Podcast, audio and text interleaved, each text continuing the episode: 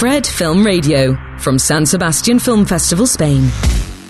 Hola, ¿qué tal? Soy Janina Pérez Arias. Estoy en el set de Quinótico en colaboración con Fred Film Radio en una cobertura especial del Festival Internacional de Cine de San Sebastián. Y hoy se me ha cumplido un deseo y es tener a Maite Alberdi y a Rocío Jaude, que es el team de La Memoria Infinita. Ah, eh, Maite es la directora y guionista de este documental y Rocío es representante de Fábula, la productora de eh, Los Larraín, de Juan de Dios Larraín y Pablo Larraín, que están haciendo revolución en Latinoamérica y en todo el mundo. Eh, antes de comenzar la, la, la, la entrevista, primero, ¿qué tal están? Muy contentas. Me alegro mucho. Rocío, ¿todo bien? Todo muy bien. Perfecto. Sí. ¿Qué tal han encontrado la ciudad? ¿Muy revuelta? Linda como siempre, muy linda, se come rico y el clima está perfecto. Ay, buenísimo, me alegro. Y bueno, estamos de vuelta con Maite Alberdi y con Rocío Jaude, de que, son- que es el team de La Memoria Infinita. Y lo que me estaba comentando aquí, Rocío, es que La Memoria Infinita es una coproducción entre Fábula y Micromundo. Sí. ¿Cómo se dio esta constelación de, la, de esta coproducción? ¿Puedes explicarnos un poquito? Puedo explicarte, sí. Bueno, eh, nosotros somos admiradores del trabajo de Maite hace muchísimos años, eh, desde su primera película, eh, El Salvavidas. Y siempre quisimos trabajar con ella. Eh, en Fábula la llamábamos constantemente para ver si se entusiasmaba a que le, le produjéramos una ficción. Y el 2018 eh, nos llamó, no me acuerdo si fue a Juan o a mí, eh, contándonos que tenía una idea, eh, una película de ficción sobre una historia de amor de una pareja de, de 50, 60 años eh, que estaba siendo impactada por el Alzheimer. Y esta pareja era Augusto y Paulina y Maite quería empezar a investigar eh, como una etapa temprana para escribir el guion eh, sobre esta relación y cómo, cómo afectaba. Y después que partimos la investigación con Maite, eh, revisamos el material y Maite se dio cuenta y nos dimos cuenta que no había ninguna otra manera de contar la historia que no fuera un documental. Entonces así es como Fábula produce eh, su primer eh, trabajo no ficción, cuando era una ficción, pero ya terminó en lo que es hoy. También Maite, eh, es que Paulina y Augusto no son personas anónimas, son personas conocidas en Chile. ¿Cómo fue ese acercamiento a estas personas que, bueno, Paulina fue ministra de Cultura. Eh, ¿Puedes hablarnos un poquito de cómo fue ese primer acercamiento? Y bueno, son personas muy conocidas en Chile y quizá al principio de la película o siempre no fue el foco sus carreras, o sea, el foco era la historia de amor y cómo lograban ser pareja en un contexto eh, que se escuchaba difícil, pero para ellos era un desafío más que algo que los paralizara. Seguían haciendo sus vidas, seguían en sociedad, seguían queriéndose y, y eso para mí fue muy impactante y, y me costó mucho convencerlos. Eh, la Paulina eh, como buena actriz que entendía las cámaras, sabía que no quería una cámara en su casa y me daba muy buenas razones. Y fue Augusto el que muy conscientemente la eh, defendió la película, la convenció a ella, bajo el entendimiento de que él había filmado como periodista a tantas personas en su vida, que le habían eh, abierto las puertas de la casa para filmar dolor, fragilidad, que por qué él no iba a mostrar su propio dolor y su propia fragilidad, entendiendo que eh, las películas tenían que existir. Entonces, creo que fue él el, el promotor de, esta película que partió y terminó con el foco de la historia de amor. Para mí no es una película sobre el olvido, sino que es una película sobre lo que siempre se recuerda. Y entre lo que siempre se recuerda también está no solamente la historia de ellos, sino que Augusto es representante de, de, de una persona que, que, habló mucho de la historia de Chile, ¿no? Ese, ese recordar para no olvidar lo que pasó. Al apagarse ese recuerdo se mantiene, este, lo que intenta, tengo entendido que lo que intenta tu película es mantener viva también esa otra parte que es la historia de Chile, que él siempre persiguió, ¿no? Que la que, la que puso siempre eh, sobre el tapete. Eh, esto, esto cómo, cómo lo, lo logra, cómo lo lograste integrar en, en la película? Yo creo que él filmó siempre con la conciencia de que ese material lo escribió siempre eh, con el entendimiento de que eso sería parte de la memoria histórica de Chile. Y se integra en la película porque él, pese al olvido, hay ciertos momentos de la historia de Chile y ciertos dolores políticos que permanecen. Entonces te habla mucho y él lo dice en un archivo en la película como los chilenos tenemos que reconstituir nuestra memoria emocional, como no bastan las cifras, no bastan los números y eso es lo que él está haciendo, o sea, es como la emoción queda y esta película llega eh, a recordarnos eso, que en estos tiempos de negacionismo extremo la gente puede tratar de manipular los hechos, puede tratar de esconder información, pero el dolor no se puede borrar. Eh, Fábula se ha perfilado, lo decía desde el principio, em, en el panorama del- de la industria cinematográfica, este, como una, como una, una, una empresa puntera, ¿no? Una productora puntera que pone, que pone el ojo en historias que casi que nadie quería contar, que este, de maneras diversas, pero en Chile, teniendo en cuenta que ustedes tienen la filmografía de la RAIN, tienen también a otros creadores como, como Maite, eh, ¿cómo trabaja Fábula eh, desde el punto de vista de qué es lo que quiere hacer y a dónde quiere llegar la productora? Eh, bueno, creo que el foco en este momento está y siempre ha estado en, encon- encontrar historias locales eh, que sean capaces de ser muy universales. Eh, y de la mano con, con estas voces tan impresionantes como es Maite, como es Pablo, como es Sebastián Lelio, eh, hemos tratado de, de- lograr eh, ese objetivo. Entonces siempre cuando, no- cuando nos dicen qué historias están buscando o qué, qué tipo, cuál, cuál es la línea editorial, eh, no hay un género, no hay una línea, solamente es tratar de encontrar esas historias que logren empatizar, eh, teniendo en consideración también que nosotros hacemos cine en español en las oficinas de Chile y de México, que siempre es una barrera muy alta de, de traspasar y, y penetrar mercados que, que no hablan nuestro idioma. Y creemos firmemente que este tipo de historias, como lo es La Memoria Infinita, está logrando eso. La Memoria Infinita tuvo un, el estreno mundial en el Festival de Sundance. Allí eh, ganaste premio, eh, las críticas fueron increíbles. Este, también te- te- tenías como que un nombre con el agente Topo que llegaste hasta la alfombra roja de los Oscars y nos, nos pusiste el corazón grandísimo. Ahora, de- desde Sundance hasta acá ha pasado han pasado muchos meses.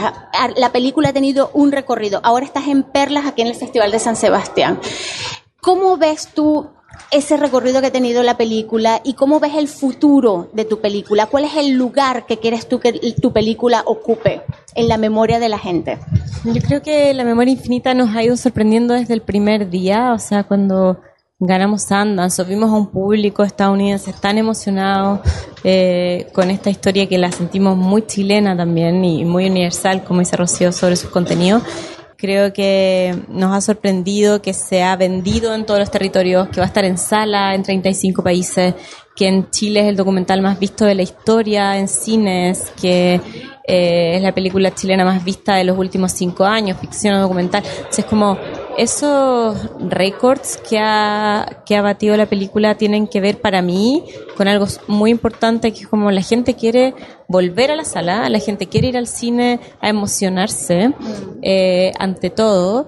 Y a ver, como esta es una historia muy íntima, o sea, como no se necesitan eh, grandes conflictos, como que necesitamos entrar como a las experiencias más humanas eh, y más cotidianas. Y creo que, que eso me enseña la película y quiero que quede como una película que sea un referente para la discusión sobre cuidados. Eh, creo que hay un desafío muy grande en Latinoamérica y en el mundo todavía eh, frente al rol de las cuidadoras. La mayor, digo cuidadoras porque la mayoría son mujeres. En el caso de la Paulina es un caso muy excepcional porque es una mujer con una mega carrera que decide postergar su carrera por cuidar, eh, pero que es el caso de muchas mujeres que se tienen que aislar para poder cuidar y creo que les falta bueno apoyo social y económico y creo que todos tenemos que saber cuidar como sociedad evitando el aislamiento y creo que esta película ayuda a mostrar eso.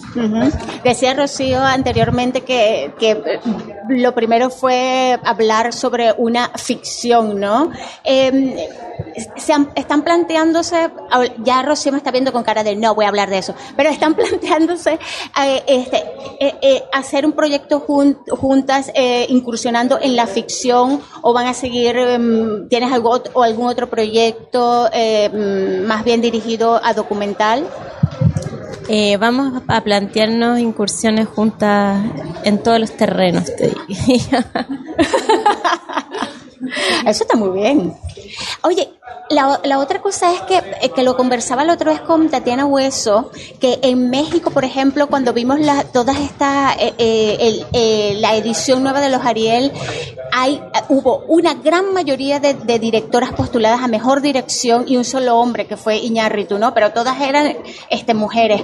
¿Cómo ven ustedes este, este desarrollo que está teniendo, o digamos, la visualización que están teniendo las creadoras, no solamente a nivel de dirección y de guionista, sino también a nivel de producción, porque tú también has sido directora, tú también has, llevado, has tenido esta cosa, ¿no? ¿Cómo ven ustedes ese desarrollo? Bueno, personalmente creo que en los últimos cinco años sí han habido avances, em, pero todavía nos falta mucho camino por recorrer. Se ve por lo menos en el set eh, que está mucho más balanceado. Eh, es difícil y hay que ser honesto en decirlo, sobre todo porque el set tiene horarios que son complicados, los rodajes son largos, por lo general se trabaja cinco días de seis. Lo que estamos haciendo es ser conscientes y tratando de ir solucionando los problemas paso a paso y día a día pero en set sí se ven cabezas de equipo eh, por el lado eh, creativo. Eh, antes era impensado tener una directora de foto mujer. Ahora hay varias y muy talentosas. Eh, lo mismo en, en, la dirección. Y en la producción también, eh, nuestros referentes siempre han sido hombres, eh, figuras masculinas en esta industria audiovisual. Y eso yo creo que ha ido cambiando. ¿Tú también lo ves así? Es Veo que, que, sí, que en los últimos años ha habido mm, como más visibilización y más espacio y, vemos los resultados de eso, pero todavía la deuda es muy grande y como dice Rocío, eh, yo creo que el set no está pensado para mujeres con hijos, por ejemplo. Mm. Eh, la industria no está pensada para, para mujeres en los primeros años de crianza. Eh, y también creo que mm, o sea, claro, vemos más, pero también hay números, no sé, ayer nos decían el Goya a mejor película internacional hace treinta y tantos años que no se lo gana una mujer, por ejemplo. O sea, sí vemos, pero en la práctica tampoco está pasando tanto. Entonces, eh, creo, creo en las cuotas todavía para equilibrar las tan discutidas cuotas em, en los fondos, pero hasta que no haya como equilibrio e igualdad y hasta que no entendamos que las condiciones no son las mismas, eh, definitivamente tenemos que seguir defendiendo esas cuotas y seguir entendiendo cuáles son los desafíos y cómo como industria ayudamos a cubrir esos desafíos que finalmente son económicos y va a tener un costo mayor, pero tenemos que entender ese costo económico entre todos, porque si no, o sea, entre todas las productoras, entre todos los streaming, entre todos los financistas, como asumir que, que va a haber un costo que tenemos que hacernos cargo en conjunto. Mm, es cierto. Bueno, eh, yo les había dejado a Rocío y a Maite nuestra pregunta de filming. ¿Cuál fue la película que cambió tu vida y por qué? A ver, ¿quién quiere comenzar? Maite, a ver. Bueno, la película que cambió mi vida yo creo que fue La Ciénaga de Lucrecia Martel, porque cuando la vi apenas se estrenó, creo que marcó un antes y un después en mí, en la forma de entender el realismo en el cine, o sea, algo como, claro, venía ahí, lo habíamos visto, eh, por supuesto está el neorrealismo italiano como referente, pero cuando llega a ese nivel de naturalidad, de un guion que uno no sabía cómo interpretar en su estructura, pero tan claro, diálogos que se cruzaban, que todos hablaban al mismo tiempo, actores que estaban eh, en un código que nunca antes habíamos visto, eh, que después vimos tantas imitaciones jamás igualadas, eh, que tantas ciénagas posteriores, pero sí, creo que me abrió a, a, un tipo de cine que yo quería ver y hacer eh, y a un tipo de expectativa frente a la narración que fue muy nuevo para mí. Wow. Dijiste una directora mujer. Sí. Bien. Eh, sí, sí. Bueno, nosotros crecimos siempre viendo películas habladas en inglés, eh, en otros idiomas. Entonces, entiendo porque esa fue la película que cambió tu vida y un antes y un después. Eh, para mí también, pero ya, yo, ya estábamos en la universidad. Pero yo creo que para mí fue un poco antes de eso y también fue con un director hombre, eh, con Amores Perros de Iñárritu. Eso fue hace muchísimo tiempo atrás, donde siempre estábamos acostumbrados a ir al cine a ver est estas grandes producciones y llega esta película a la cartelera y fue muy impresionante entender que en México, en un país que habla el mismo idioma que nosotros, sí existía una industria audiovisual, sí estaban esos actores, el nivel, eh, o sea, el, el, nivel de producción, como se veía la película, el guion, la música, eh, todo eh, fue fue entender que sí se podía hacer en Latinoamérica eh, películas latinas, problemas que, que, toda la región se ve muy identificado y, lograr ese salto que te digo yo de, de penetrar el mercado internacional que no habla español, ¿no? Buenísimo. Maite Alberti, directora de La Memoria Infinita, Rocío Jaude, coproductora con Fábula de La Memoria Infinita. Muchísimas gracias por estar gracias aquí en Gracias. el set de Quinótico y bueno, muchísimos éxitos y mucho trabajo juntas. Gracias. Hasta luego. Fred, Fred, Fred, 24 7 on Fred FM and smartphone app.